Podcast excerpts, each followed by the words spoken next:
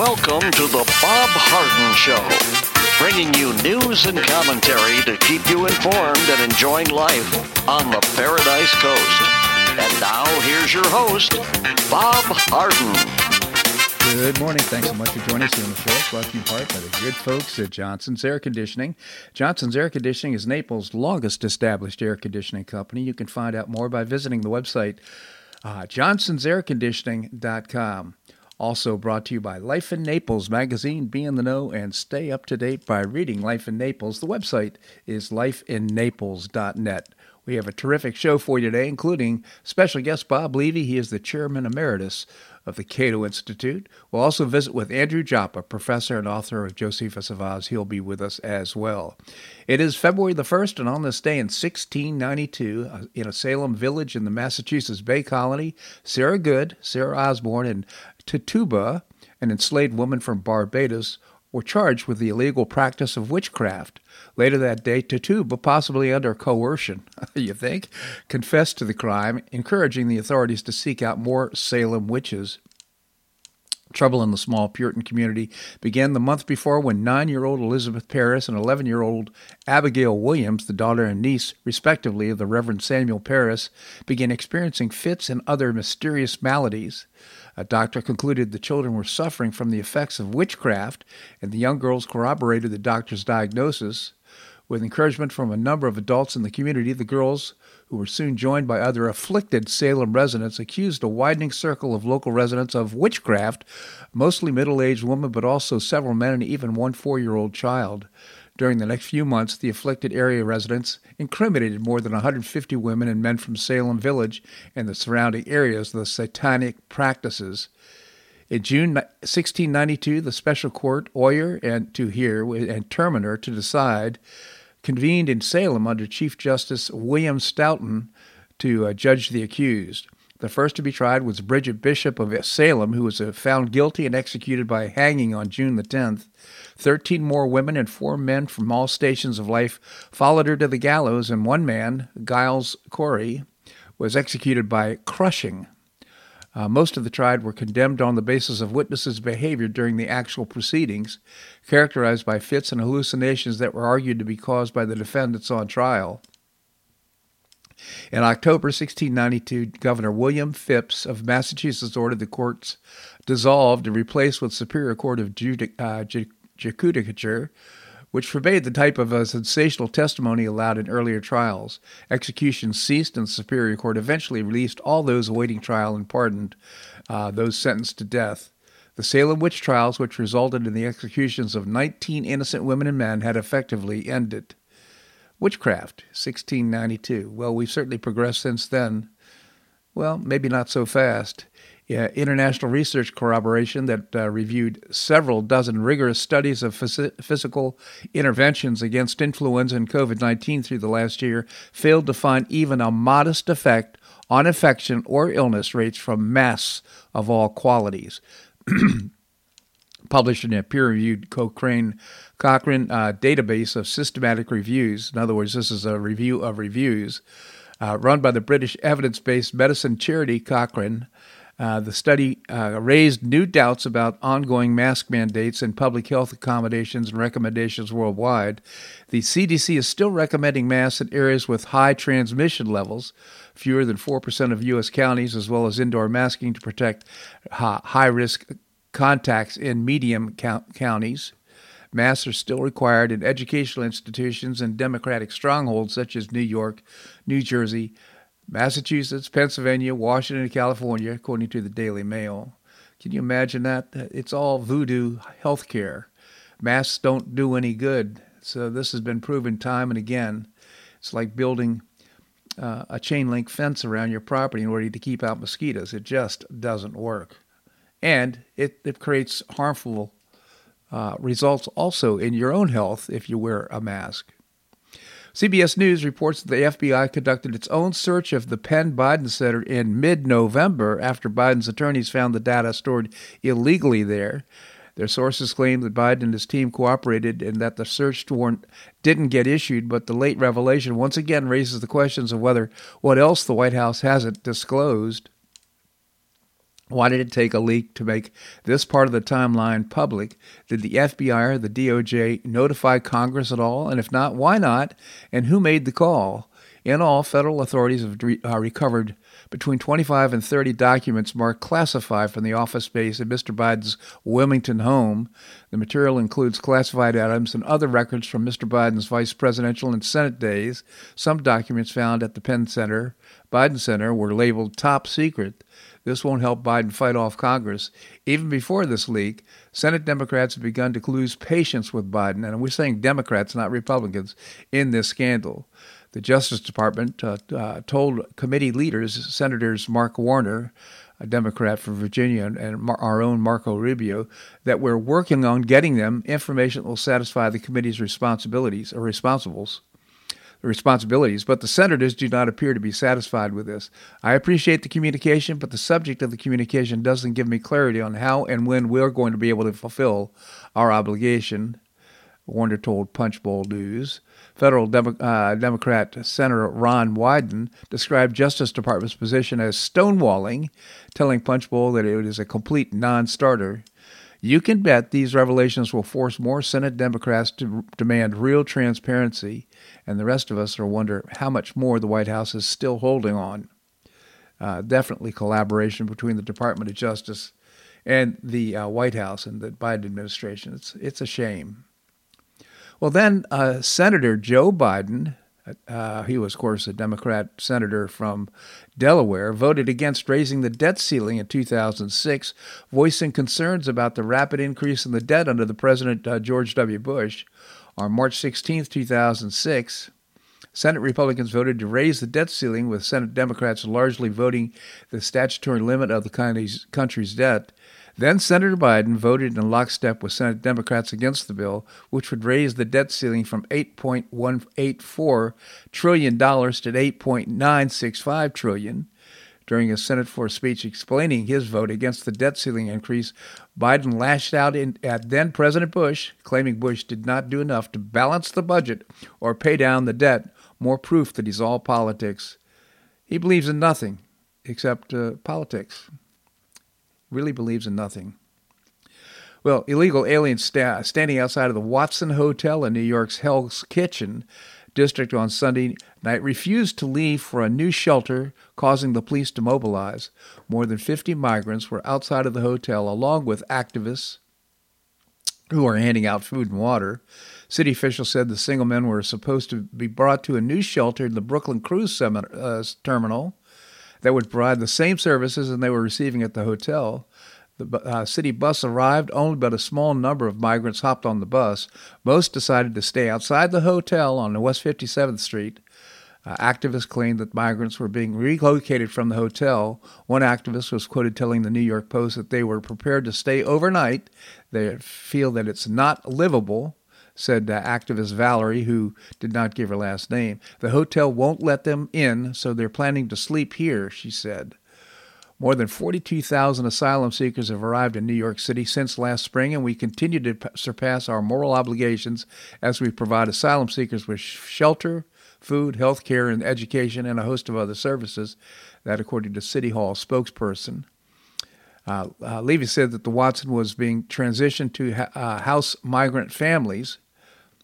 Uh, the facilities at Brooklyn Cruise Terminal will provide the same services as every other humanitarian relief center in the city, and the scheduled relocations to Brooklyn Cruise Terminal this weekend took place as planned. We remain in serious need of support from both our state and federal governments. A uh, dozen police were uh, originally stationed at the Watson Hotel, with police remaining on scene until around midnight as migrants still surrounding the entrance of the hotel. The Brooklyn t- uh, Cruise Terminal is a new mega shelter that can house as many as one thousand single adult men, that according to Mayor Adams uh, said last week. President Biden will ignore the Big Apple's spiraling two billion dollars migrant crisis during the Tuesday afternoon visit to tout the two hundred ninety-two million dollars and federal spending on the new rail tunnel. Biden is scheduled to tour the Manhattan side of the Hudson River project in Chelsea, just a mile or so away from Hell's Kitchen and the Watson Hotel. But his itinerary, which also includes attending a fundraising reception of the Democrat National Committee in Manhattan, doesn't list a stop at the three-star hotel where about fifty bikers were huddled under blankets on the sidewalk uh, Tuesday morning. Can you imagine this? These are refugees coming across our border uninvited and uh, getting on buses and going to New York City and then complaining about a three-star hotel and having to move to a shelter. I think they should just put them all on a bus and take them back to uh, the border, release them, let them go, and say, okay, uh, we gave you an opportunity. Now you have to take care of yourselves, in my opinion. They're illegal immigrants. Florida Governor Ron DeSantis is calling for a congressional investigation into the A T and T DirecTV decision to drop Newsmax. It seems it's on one of American News that the Newsmax who are being targeted, DeSantis says, and I think it it does warrant congressional investigation. Last week, A T and T DirecTV shocked congressional Republicans and conservatives across the nation when it abruptly removed Newsmax, the fourth highest-rated cable news channel watched by twenty-five million Americans, from its channel lineup. And we watch uh, uh, Newsmax a lot. A T and T's uh, move was the second time in a year it has deplatformed con- conservative channels, canceling the popular uh, One America News, or O A N, last April. I really think it's something that Congress should needs to look at, and I think they should ensure that there's not intellectual discrimination going on when it comes to what people are able to view, said DeSantis. Uh, the governor added that there should be no ideological litmus test that you have big companies giving out the decision to make or break a news network or any type of network.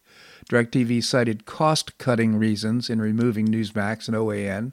At the same time, it continues to carry twenty-two liberal-leaning news channels. Most of these channels have tiny audiences at, like C N N, and continues to pay all of them hefty licensing fees. DeSantis said this was he was not buying the excuses.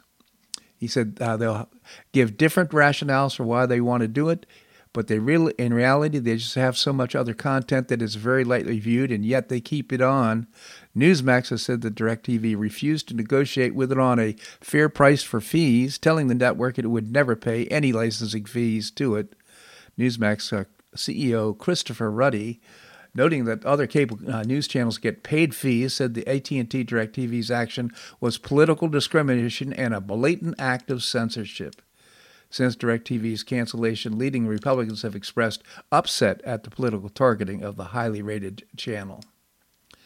Just uh, unbelievable. So I think he'll, they'll end up uh, paying a price for this, because uh, a lot of people... Uh, I wouldn't surprise me to see uh, A T and T DirecTV lose subscribers as as a consequence. Well, this is just, we'll end with this t- on this segment of the show. A group of California police officers shot and killed a double amputee on Thursday as he tried to run away from them on his stumps after jumping out of his wheelchair. I'm not kidding. Three cops from Huntington Park Police Department were f- uh, filmed firing at least eight shots at Anthony Lowe Junior, a thirty-six-year-old father of two. Lowe had just stabbed someone unprovoked, according to the police department, and was trying to run away from the two officers. What kind of restraint were these officers uh, demonstrating when they did that? That's just a sick story. I can't even, it's unbelievable. I, I'm reading it to you because it's beyond, you can't make this stuff up. It, it's unbelievable. This segment of the show brought to you by the good folks at Johnson's Air Conditioning, Naples' longest established air conditioning company. I hope you'll visit johnsons air conditioning dot com. Also by Life in Naples magazine. Be in the know and stay up to date by reading Life in Naples. The website is life in naples dot net. Coming up, Bob Levy, chairman of the chairman emeritus of the Cato Institute. That and more right here on The Bob Harden Show on the Bob Harden Broadcasting Network.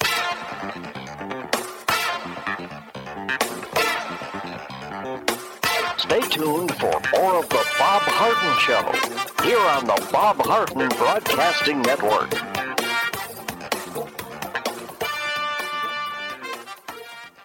I'm Bob Harden, the host of The Bob Harden Show. One of my favorites for breakfast or lunch is Lulu B's Diner, providing great service, fabulous food, and a rockin' good time. Lulu B's Diner is a throwback to the sixties, complete with great music and a fabulous sixties decor. What I like best is a blend of great food, great value, and terrific service. Most of the friendly waitstaff has been part of Lulu B's for years. I enjoy the great choices for breakfast and lunch, and you'll find the menu has everything and anything to satisfy your taste. Lulu B's offers catering, party platters, lunch boxes, and more. Lulu B's Diner will quickly become one of your favorites for breakfast or lunch. No reservations are needed. Check out the website at lulu bees dot com and stop by Lulu B's Diner, open from eight a.m. until two p.m. seven days a week. Lulu B's Diner in the Green Tree Shopping Center at the corner of Immokalee and Airport Pulling Roads. Stop by Lulu B's Diner for fabulous food and for a forever cool, rockin' good time.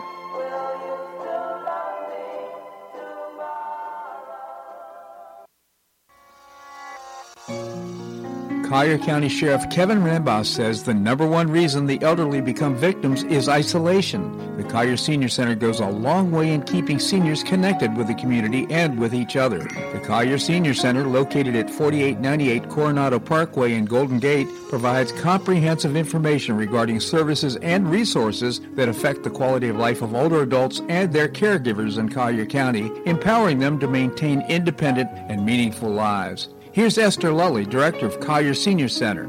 Everyone, every senior is welcome. There's diversity there. It's vibrant. It's a caring atmosphere. So there's a reason we offer the services and programs that we do. We want to help enrich the lives of senior members and provide support to their caregivers. Want to find out more? Visit Collier Senior Center dot org. That's Collier Senior Center dot org. Or call the Collier Senior Center at two three nine, two five two, four five four one. That's two five two, four five four one.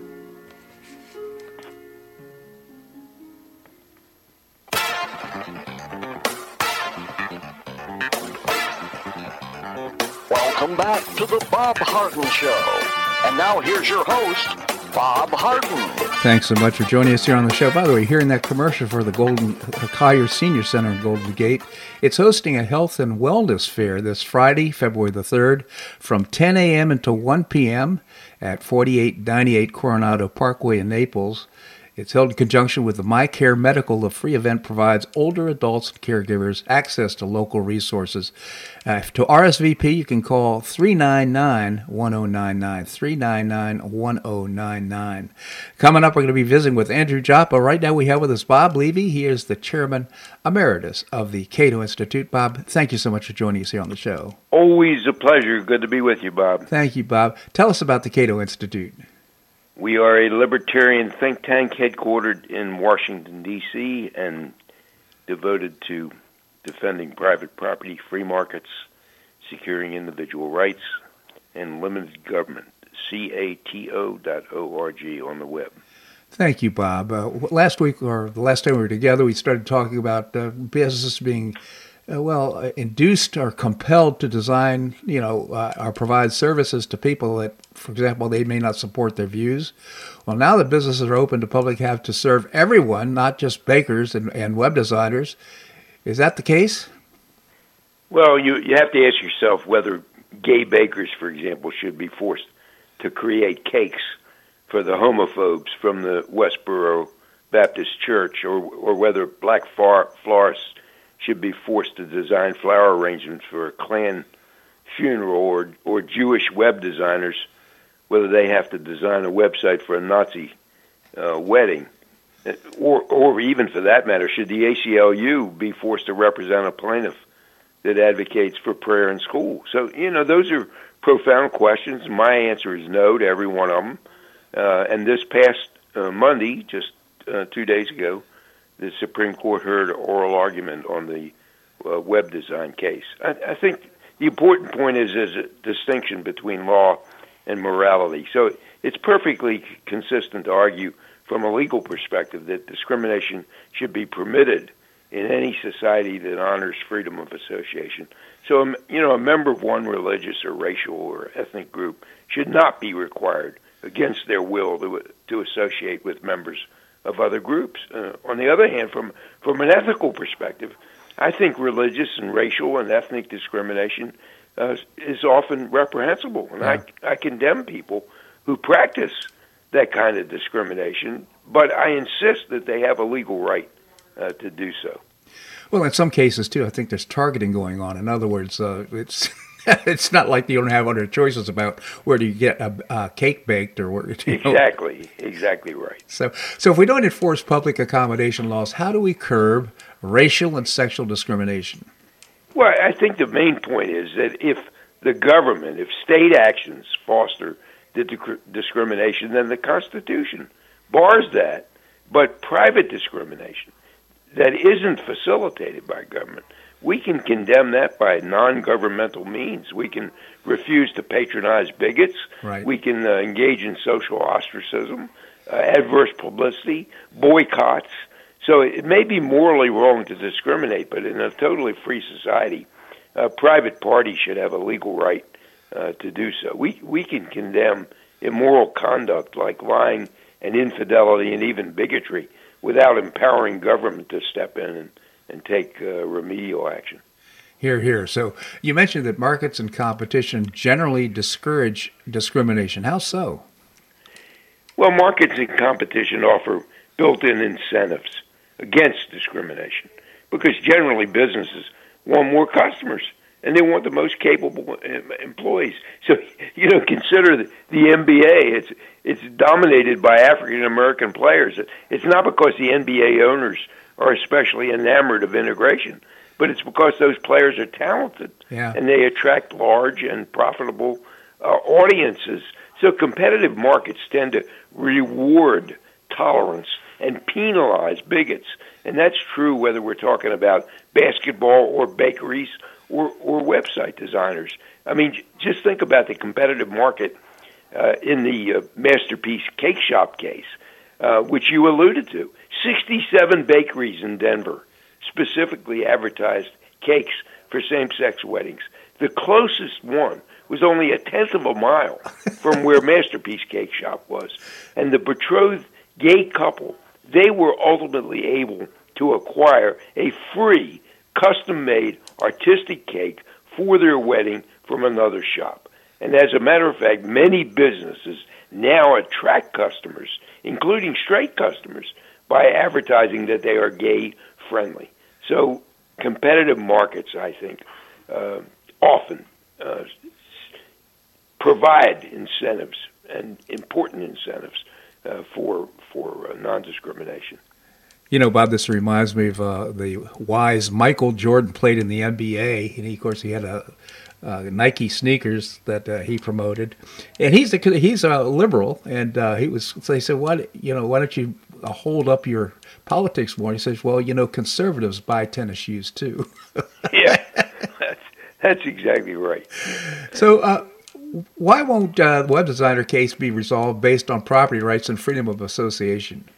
Well, I guess that's because my view of what the law ought to be is not what the law is. So, in fact, Lori Smith, who owns this web design company, uh, she didn't even assert property rights or freedom of association in her lawsuit. She made two different constitutional arguments, one based on free speech and one based on free exercise of religion. And as you probably know, she she had to succeed, succeed on only one of those arguments, either one, and she would win the case. But the Supreme Court, uh, when they stepped in, they apparently believe that her religion claim is the weaker of the two. So the court, uh, in its oral argument this past Monday, will be will, did focus in, exclusively on the free speech argument. So why did the Supreme Court take a pass on Lori Smith's free exercise of religion claim? Well, we, more than thirty years ago, there was a case in Oregon where two Native Americans, uh, they they uh, wanted unemployment benefits after, even though they were fired for using the drug peyote. They didn't get the benefits, so they sued, and they claimed they used peyote in a religious ceremony, and therefore were protected by the First Amendment. But the Supreme Court, in in this case in nineteen ninety, held that government could restrict the exercise of religion as long as the regulation is applicable to everybody and didn't specifically target religious practices. So, you know, Oregon could ban peyote in a religious ceremony as long as Oregon banned peyote everywhere else. Yeah. And in the current case uh, with the web designer, uh, Colorado's public accommodation law doesn't target uh, religion. It's, it's applicable to all businesses serving the public, regardless of their owner's religious views. And accordingly, I think Miz Smith, the owner, she'd likely have an uphill battle on the uh, free exercise of religion claim. So are there significant differences between the web designer case and the Oregon peyote case? Yeah, I think they're they're worth mentioning, but they won't play a role in the court's uh, deliberations. In the in the uh, web design case, Lori Smith would be forced to engage in a practice that's contrary to her religious beliefs. In the Oregon case, uh, Native Americans uh, were prevented from engaging in a practice, namely smoking peyote, that was consistent with and even required by uh, their religious beliefs. And I think the second uh, difference is that state accommodations laws often carve out exceptions for entities like churches whose primary purpose is re- is religion. So why not an exception uh, based on an owner's religious beliefs, even if they're not the primary purpose of the business? Um, and also, before same-sex marriage was legalized nationwide, uh, quite a few states applied their public accommodations laws with really blatant hypocrisy. So until, this is really extraordinary, until two thousand fourteen, it was illegal to hold a same-sex wedding in Colorado, and that's why the gay couple in the in the cake shop, the Baker case, they went to Massachusetts to get married, and then later they returned to Colorado for their reception, at which point the cake shop owner wouldn't bake them a cake, and Colorado threatened to close down his bakery. So it was okay for Colorado to discriminate by not giving a same-sex couple a marriage license, forcing couples to leave the state. But it was not okay for the baker to discriminate in selling a cake, even though a substitute cake was available in dozens of bakeries nearby, and the cake itself couldn't be eaten at the Colorado same-sex wedding because you couldn't have a Colorado same-sex wedding. So you talk about hypocrisy. There is a really blatant case. Bob, I just appreciate your commentary so much. We had Bob Levy, Chairman Emeritus of the Cato Institute. Cato dot org is the website. Bob, thank you so much for joining us here on the show. Always a pleasure, Bob. Good to be with you. Thank you, Bob. All right, coming up, we're going to be visiting with Andrew Joppa, professor and author of Josephus of Oz. That and more right here in the Bob Harden Show on the Bob Harden Broadcasting Network.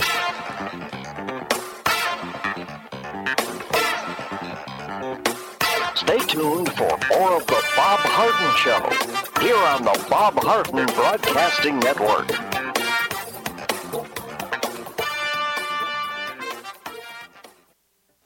You have questions about your retirement? Ameriprise Private Wealth Advisor Jason Nardella with Nardella Financial Group, a private wealth advisory practice of Ameriprise Financial Services, L L C, can help. With the exclusive Confident Retirement approach, you'll work together to develop a retirement roadmap to get you where you want to go. Call Nardella Financial Group today at two three nine, three two five, one zero four one. That's two three nine, three two five, one zero four one. Office is located at nine oh one five Stratistel Court, Suite one oh three, Naples, Florida. The Confident Retirement Approach is not a guarantee of future financial results. Investment advisory products and services are made available through Ameriprise Financial Services, L L C, a registered investment advisor.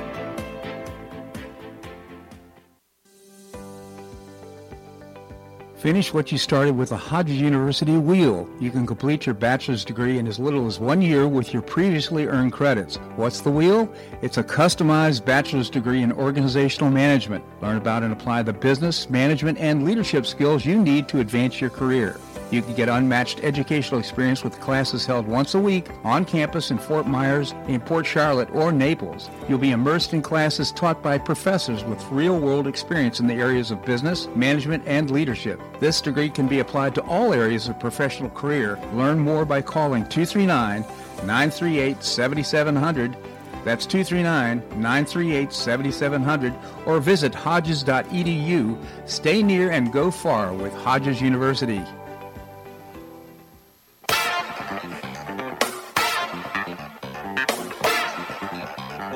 Welcome back to the Bob Harden Show. And now here's your host, Bob Harden. Thanks so much for joining us here on the show. It's brought to you in part by international health plans dot com. If you're planning on traveling abroad, most health plans, maybe your health plan, don't doesn't cover internet, international travel. Uh, you can get international health com and travel with with uh, confidence by visiting international health plans dot com. We have with us Andrew Joppa, professor and author of Josephus of Oz. Andy, thank you so much for joining us here on the show. Good morning, Bob. Good morning, Andy. So uh, usually we start our discussions on Wednesday morning with some good news. Do you have any good news for us? By the way, I'd like you to include that I'm an announced presidential candidate when you introduce me, because I just decided I am going to be that. It, it, apparently that's all it takes, so I think that looks nice on my resume, Bob, so if you want to throw that in, I wouldn't mind. Uh, well, you know you're running against David Berry, who's running on the platform to uh, the death sentence for the guy that invented the, the slow flush toilet. Interesting America we're in, Bob, you know, obviously. Well, let me just clear my throat. I'm sorry. All right. Sorry about that. Yeah, there is good news today, I, I think, and I'm not really uh, someone who gives a lot of weight to polls, but the most recent poll among registered Republican voters uh, with seven uh, potential uh, nominees for the uh, Republican nomination in twenty twenty-four, uh, Donald Trump appears thirty-five points ahead of Ron DeSantis. Uh, in, a, in a field of seven, even if you eliminate the other five candidates and throw all of their votes to DeSantis, it still shows uh, Donald Trump running uh, eighteen points ahead of DeSantis. Uh, so again, I, as I've always told you on, on the air, uh, Don, Ron DeSantis is a, a is a fabulous governor, and I think someday he'll make a uh, a great president. But I think now is not his moment. Uh, I think uh, regardless of how the rhinos and the left are trying to provoke a confrontation between DeSantis and Trump, uh, I think it will be to the detriment of both if that happens. Uh, plus, uh, just to bring in a, a personal note for we in Florida, I think the loss of Ron DeSantis as a, uh, a figure in Florida's politics, uh, and by the way, Florida is not just a, a state that sits in isolation. I think what Ron DeSantis done does here becomes the bellwether uh, for much of what happens in the rest of America. So uh, I think Ron DeSantis can exert his influence here uh, until it comes up twenty twenty-eight. Uh, if Trump wins in twenty twenty-four, I, I hope that's the case. I think twenty twenty-eight will be Ron's year, and I think that's the way it should go. Uh, but I think there's this artificial uh, intent to provoke a battle between DeSantis and Trump that, again, as I just said, Bob, will be detrimental detrimental to both of them, particularly Ron DeSantis' future, because I think it will it will leave a bad taste in the mouth of, of many strong uh, Trump uh, supporters, Bob. Yeah, so so I will say this, though, to, uh, Trump himself, and, you know, I, I love Donald Trump, and I certainly support him for the presidency in twenty twenty-four. So that said, I mean, he made some detrimental uh, comments, disparaging comments about uh, uh, about DeSantis. And, you know, I just wish he wouldn't do that. Everybody has a right to run for president, even even Andrew Joppa. So, well, I, I think especially Andrew Joppa. Especially, right. But the, the point being is this, and of course, uh, there, there's others that are going to throw their name in the hat. So just let the process work, uh, Donald Trump. You don't own the nomination. It's not yours. It's uh, it's uh, the American people's. And, and uh, I, I just wish you would stop that kind of stuff. Yeah, you know, look, I, I tend to agree with you, Bob, uh, because you're right. Uh, on the other hand, in two thousand eighteen, Donald Trump appeared at ninety percent. Of Ron DeSantis' rallies when he was running for, for governor.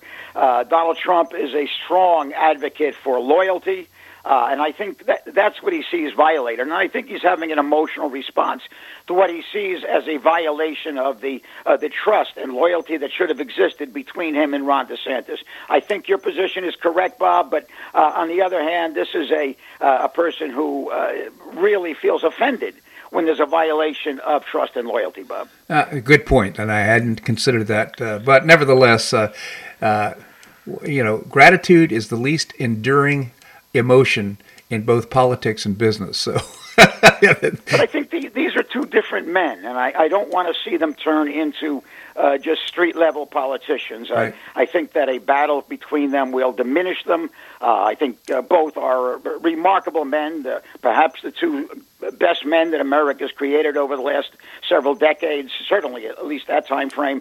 Uh, so I don't want to see that happen. I, I don't want to see either diminished by this. So uh, when I advocate for a, a Trump candidacy in twenty twenty-four and, and DeSantis in twenty twenty-eight, it in no way disparages Ron DeSantis. Uh, I think he would make, a, as I said before, a great president, but I think the timing is, is everything, as they say, and I, I think this uh, twenty twenty-four uh, should be uh, Donald Trump's Uh, nomination again.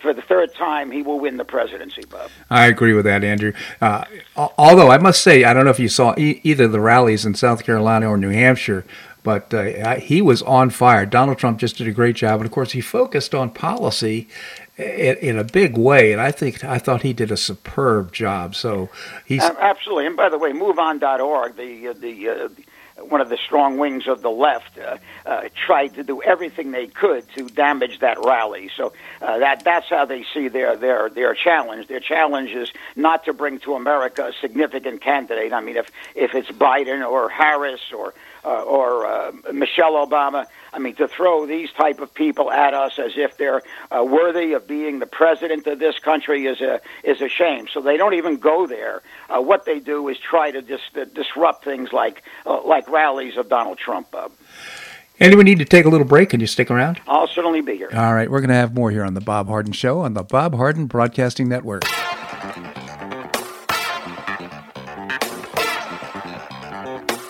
Stay tuned for more of the Bob Harden Show here on the Bob Harden Broadcasting Network.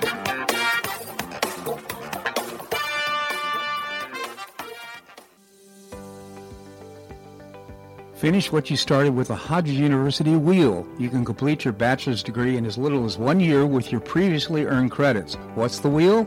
It's a customized bachelor's degree in organizational management. Learn about and apply the business, management, and leadership skills you need to advance your career. You can get unmatched educational experience with classes held once a week on campus in Fort Myers, in Port Charlotte, or Naples. You'll be immersed in classes taught by professors with real-world experience in the areas of business, management, and leadership. This degree can be applied to all areas of professional career. Learn more by calling two three nine, nine three eight, seven seven zero zero. That's two three nine, nine three eight, seven seven zero zero, or visit Hodges dot e d u. Stay near and go far with Hodges University.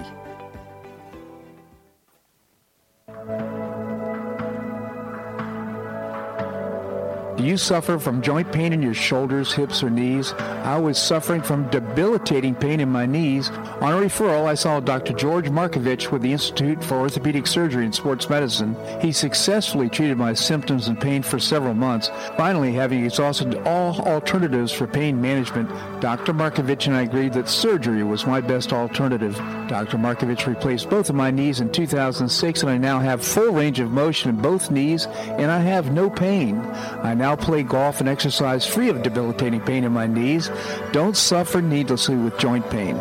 Call orthopedic surgeon Doctor George Markovich with the Institute for Orthopedic Surgery and Sports Medicine at four eight two, five three nine nine.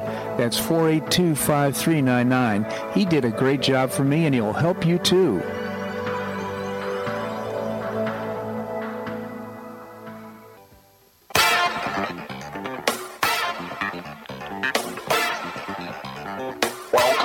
To the Bob Harden Show.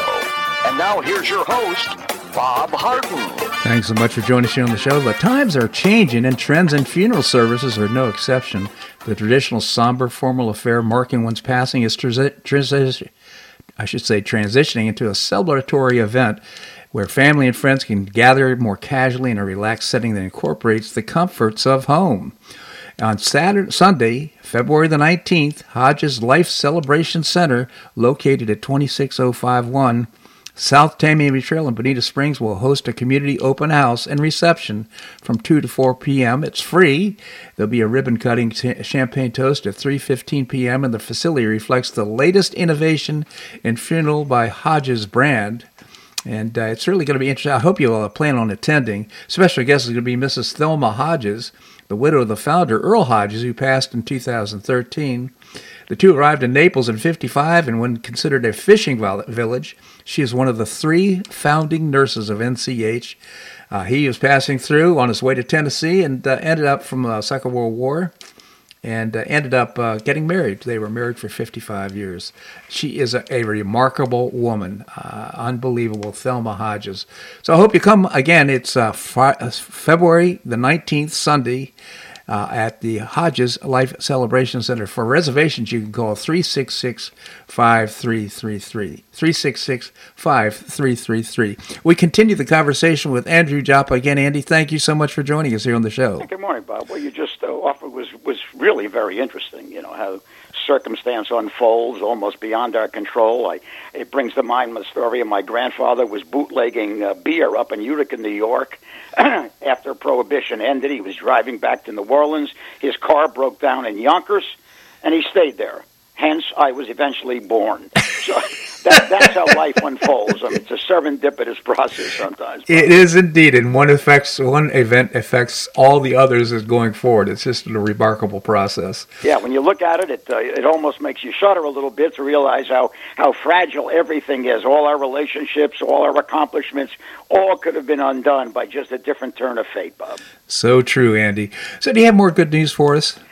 Well, I, this is sort of a facetious good news, but it's good news nevertheless. Uh, it's good to know that COVID will be officially over on May eleventh. Now, why May eleventh or, and, and not today is, is totally beyond me, uh, so we'll have to see how that unfolds, if it unfolds. I, I still think that COVID is their, uh, their weapon they keep in their back pocket in case they need something to disrupt the election process in twenty twenty-four. So, but I think just in general, I think it's good news that Biden has announced that uh, May eleventh will be the official ending date of the of the COVID pandemic, Bob.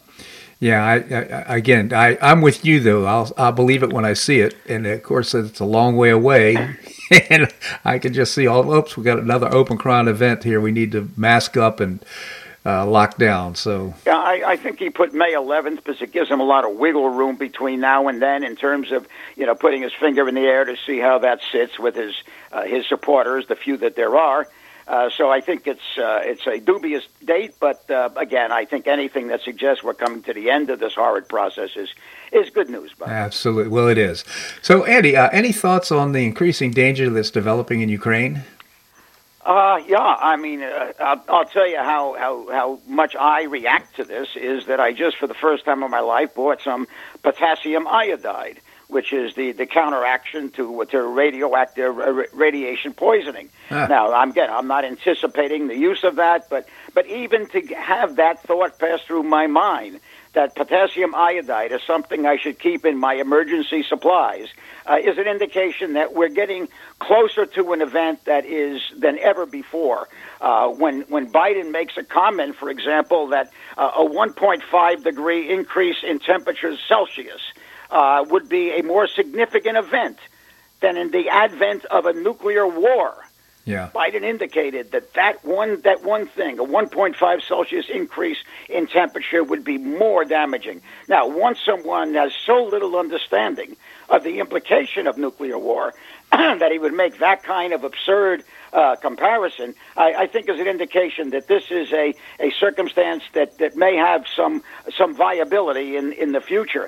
If we're looking at what's going on in, in, in Ukraine right now, Uh, we're we're seeing the uh, as we talked about last week, the introduction of uh, it probably it, it doesn't seem to be an absolute confirmation of uh, some uh, Abrams tanks, the the introduction of Leopard two from from Germany.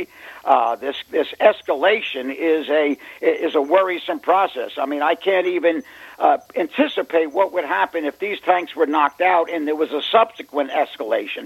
Right now, they're rejecting uh, Zelensky's uh, request for or forget request. He demands. He doesn't make requests. Demands for F sixteens. Uh, so if if they move into that next level of offensive uh, retaliation uh, capability, uh, then I, I don't know what the possibilities are. We're also hearing more and more uh, conversations about uh, Ukraine should retake Crimea. Uh, I will tell you, as, as my prediction of that, Russia will not allow that to happen. I don't know uh, how they'll prevent it. I just know they will not allow uh, Russia. They will not allow themselves to lose uh, that seaport uh, in Crimea. It just will not happen. Uh, so I can't even imagine what will be Russia's uh, response. Uh, but again, it, it sets up a strong potential uh, for this to happen. And I, I know visiting the, the past is perhaps uh, a redundancy at this point, but I think we have to remember that when the Soviet Union uh, broke up, it broke up without a shot being fired. Uh, Yeltsin and Gorbachev uh, both wanted to join the nation of states in the European uh, economic community. They were given Um, uh, commitment by Secretary of State Baker at that point that there be no further westward, uh, eastward expansion of, of NATO. All of that was violated. Putin eventually sets up his red line that that process of uh, making uh, Ukraine a member of NATO would be his red line. Now, all of that does not justify the uh, the horrors that have been inflicted on Ukraine as a result of this process. But I think we have to understand that this is not something without provocation. It is an event that should have been anticipated by, by the actions of the West. Yep. I think they have tried to make Russia uh, into the same enemy as the as the old Soviet Union, and I I can't prove this, but I just believe it's true. I think that in some way, Putin is in some way a surrogate for Trump in their minds, that there is a, a unified force that is Trump-Putin that I think has, has driven this antagonism uh, towards Putin. Not that some of it isn't justified, but I think it's been intensified by what the West, the uh, West has tried to create as the unbreakable relationship between Putin uh, and Donald Trump. Yeah. On the uh, other hand of that same type of debate, I honestly believe, Bob, that if Donald Trump had been in the presidency, this war in Ukraine would have been averted. Uh, I think it would have been uh, forestalled by uh, by appropriate diplomatic actions. Uh, I think it's being artificially contrived by the West. And in my estimation, Bob, uh, this is a war, and I think it doesn't matter whose finger is on the trigger. It is who provides the trigger. And right now, that trigger is being provided uh, by the West, primarily by the United States. Yep. There is no doubt in my mind uh, that we are at at war, a coward's war, if I might, against Russia, using Ukraine uh, as our tools in the field.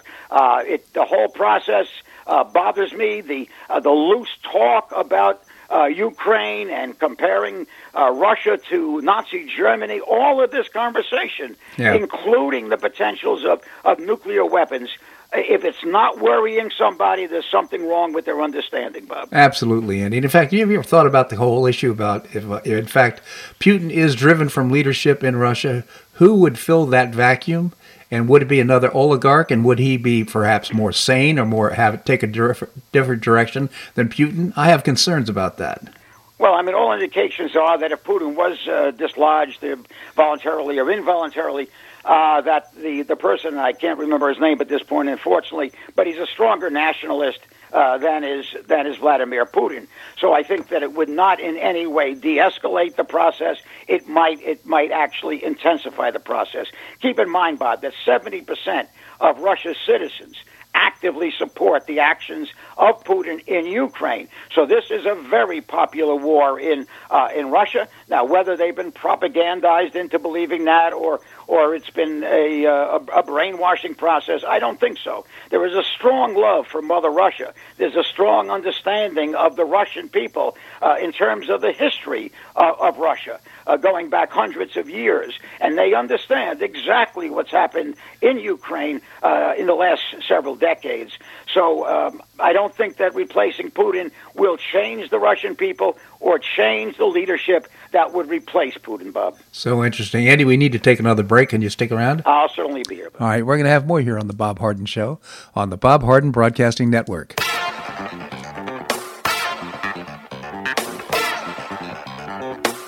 Stay tuned for more of The Bob Harden Show here on the Bob Harden Broadcasting Network.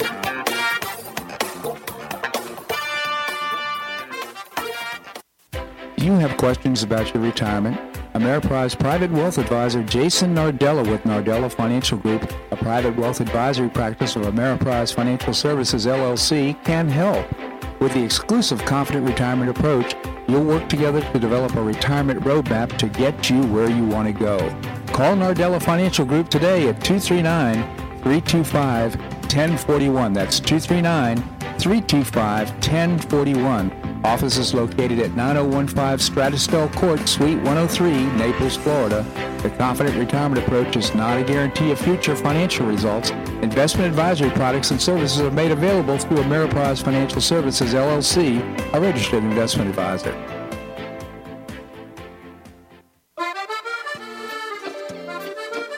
Blue Provence Restaurant is a favorite dining destination for many Neapolitans, including Linda and myself. Blue Provence, located in a historic building in the heart of Old Naples at Creighton Cove, offers a mix of French bistro cooking with bold, fresh Floridian flavors. Experience award-winning cuisine at Blue Provence and enjoy one of Florida's most extensive, eclectic, and fun wine cellars. Dining your choice of the popular Eden Bar, the intimate Courtyard Garden, or the beautiful Provencal Caribbean Dining Room. Enjoy a wonderful and memorable evening in a casual and relaxed atmosphere that includes a taste of Provencal hospitality. Blue Provence is open seven days a week, all year round. Visit blue provence naples dot com for reservations, everyday specials, and coming events. That's blue provence naples dot com or call two six one, eight two three nine. That's two six one, eight two three nine. Blue Provence French Restaurant in the heart of Old Naples.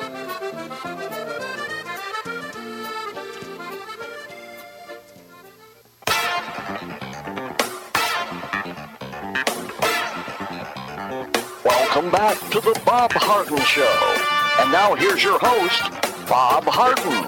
Thanks so much for joining us here on the show. It's brought to you in part by Gulf Shore Playhouse, changing lives through exceptional theater experiences.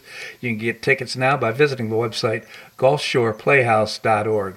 Also brought to you by the Foundation for Government Accountability. They get the politics, they know the policy, and they prepare elected officials to win in state legislatures. You can find out more by visiting the website the f g a dot org. We continue the conversation with Andrew Joppa, professor and author of Josephus of Oz. Andy, again, thank you so much for joining us. Always good to be here, Bob. Thank you, Andy. So uh, last week we were t- talking about the World Economic Forum. Now, I want to see just uh, if you had any thoughts, any more thoughts about that. Yeah, we started that conversation last week, and I think it's important enough to continue it a little bit today. Before I get to that, is one other thought I wanted to interject because of the uh, the timing. Today is the first day of Black, of Black History Month, February yes. first, the month of February being that month. Uh, and I just want to see as this unfolds uh, will, whether Ben Carson will be mentioned, Tom Sowell, Stephen Carter, Shelby Steele, Walter Williams, Larry Elder, Tim Scott. I want to see if these profoundly highly qualified uh, African-American men are even alluded to uh, as they go forward into Black History Month. My prediction is you will hear nothing uh, about these, farm, these fine men. Tom Sowell, one of the most published authors, Ben Carson, one of the finest heart specialists, uh, and, and so forth. I mean, we, we know the rest. Yeah. So I just, my goodness, there are so many wonderful uh, um, accomplished blacks in America, and yet we'll hear almost nothing about them in Black History Month, Bob. Great comments. And uh, by the way, the, the publisher for the A P course for Black History is now making revisions and correcting uh, the course that uh, uh, DeSantis turned down. He says it's not going to be, we're not going to have this course in the state of Florida because it's propaganda. It's not history. So uh, that's good news, too. In fact, it's leading to a good outcome. Well, I mean, Ron, Ron is the only person nationwide that leads kind of these kind of processes, risking uh, his political uh, fortunes. Uh, but I think this is this is a necessary process. We'll talk about that whole issue more more next week. Getting back to the W E F, World Economic Forum, um, a little-known uh, circumstance is a gentleman, a philosopher from Israel, Yuval Hariri. I don't know if you if you know the name, Bob. Most people don't. Uh, but it's been said if you want to understand Klaus Schwab, you have to understand Yuval Hariri. That is uh, the, the, the tightness of their relationship and the influence of Hariri on Schwab. Uh, World Economic Forum constantly talks about transhumanism, the beyond the current human process in some way. Uh, let's just, uh, I'll give you a few quotes from uh, Yuval Hariri as it pertains to that general issue. Uh, he says, the most important question in twenty-first century economics may, may well be, what should we do with all the superfluous people? Huh? What should we do with all the superfluous people? That's one of his quotes. It, it's an extended quote, but that's the essence of the importance of it. Uh, Harari says, we are probably one of the last generations of Homo sapiens. He says, uh, dataism is a uh, dataism is a new ethical system that says, yes, humans were special and important uh, because they were the most sophisticated data processing system in the universe, but this is no longer the case. Most of what Hariri indicates about humanity, just one more, as far as we can tell from a purely scientific viewpoint, human life has absolutely no meaning. Hence, any meaning that people inscribe to their lives is just a delusion. Now, These are the types of comments that Hariri uh, uh, puts into the ear of, of Klaus Schwab. I think as the World Economic Forum goes forward, uh, much of their agenda takes place, place, I think the majority of their agenda takes place uh, beneath public awareness, and I think it is this kind of commentary going into Schwab from Hariri uh, that really concerns me. The yeah. influence of the W F as it pertains to uh, world leaders uh, is growing. Uh, that's undoubtedly uh, true, and this is the type of, of uh, direction that the World Economic Forum is going in under Hariri's influence, Bob. You know, the growth of in, uh, uh, the uh, intellectual, uh, uh, what's the word that I'm looking for, artificial intelligence. It is growing by leaps and bounds. I'm seeing advertisements all over the place for artificial intelligence for writing. Uh, you know, this, and it is a real threat. It's an ethical dilemma. It's illegal, but also an ethical dilemma for how we're going to proceed in the future. Some, I'm going to call uh, Klaus Schwab. Uh, he is uh, definitely a godless person in my view, and he's uh, definitely trying to so- somehow, some way extend Uh, life beyond its uh, current limits, which is what I think about one hundred twenty years, uh, the lifespan of the average human being. I think that the vision here is for somehow, some way to make life interminable uh, through artificial intelligence. Well, I think what we're looking at is more the creation of uh, uh, an Aldous Huxley Brave New World where people are genetically programmed into their niches in life. Yeah. Uh, so I think it's it's wonderful to project every human being with with uh, with genius brains and anything else that anybody might conjure up. Uh, on the other hand, I think it's more likely to produce automatons, uh, robotic versions of human beings who are delimited by their genetic engineering. I think that's the direction we're looking at, to right. make Uh, the world population uh, adjust to the new world that'll be opening up, as it's seen by the World Economic Forum. Uh, if we look at the process of uh, artificial intelligence, it was uh, first put forth by uh, Ray Kurzweil back around the turn of the twenty-first century, talking about a concept of singularity. Singularity is the moment in time when computers will equal, or artificial intelligence will equal the capacity and function of the human brain. At that point, when singularity is reached, you can anticipate the uh, artificial intelligence accelerating uh, to points of thousands of times beyond the capacity of the human brain, if that happens, if that happens. Uh, and how would the this artificial intelligence regard us? It is projected by many that artificial intelligence with that intellectual capability will see us the way we see roaches, Bob. You know, you, you drive uh, an interesting uh, dichotomy. One is, of course, the boundless uh, growth of uh, intelligence, but you're you're suggesting, and I think you're absolutely right, that it's actually the limiting of human intelligence and the processing of, uh, that humans become somehow become a robotic and uh, uh, know their place in society. Uh, as Klaus Schwab says, you know, you won't own anything. You will. And you'll be and happy. You'll be happy about it, Bob. Yeah, and you'll be happy about it. It's it's all, it's all so sick and twisted. It's unbelievable. Well, I wish there was a greater appreciation. Now, I'm I'm dealing with the World Economic Forum in the class in international marketing I'm teaching. Uh, I have found out that the vast majority of my students think of the World Economic Forum as a very uh, benign, if, if if if not benevolent, organization. They have absolutely no awareness of the uh, uh, beneath the, the surface level actions of, of the World Economic Forum, Bob. Andy, I just really appreciate your bringing these issues to, to our attention because they're so important, and you're way before your time, quite frankly, because we will be talking about this in the public sphere months from now, and uh, you're really bringing it to light. So I just genuinely appreciate your commentary here in the show, Andy. Thank you so much for joining us. Thanks for those comments, Bob. You bet, Andy. Well, that's a wrap here in today's show. I hope you enjoyed it. We've got some great guests for tomorrow, including uh, Seton Motley, the uh, founder and president of Less Government. Doctor George Markovich, my orthopedic surgeon, will be on the air with us, as well as uh, Bill Barnett, former mayor of Naples. Always appreciate his commentary on what's happening here locally.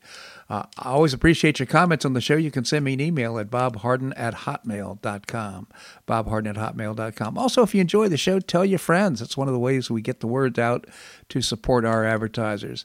I hope you make it a great day on the Paradise Coast or wherever you are. Namaste.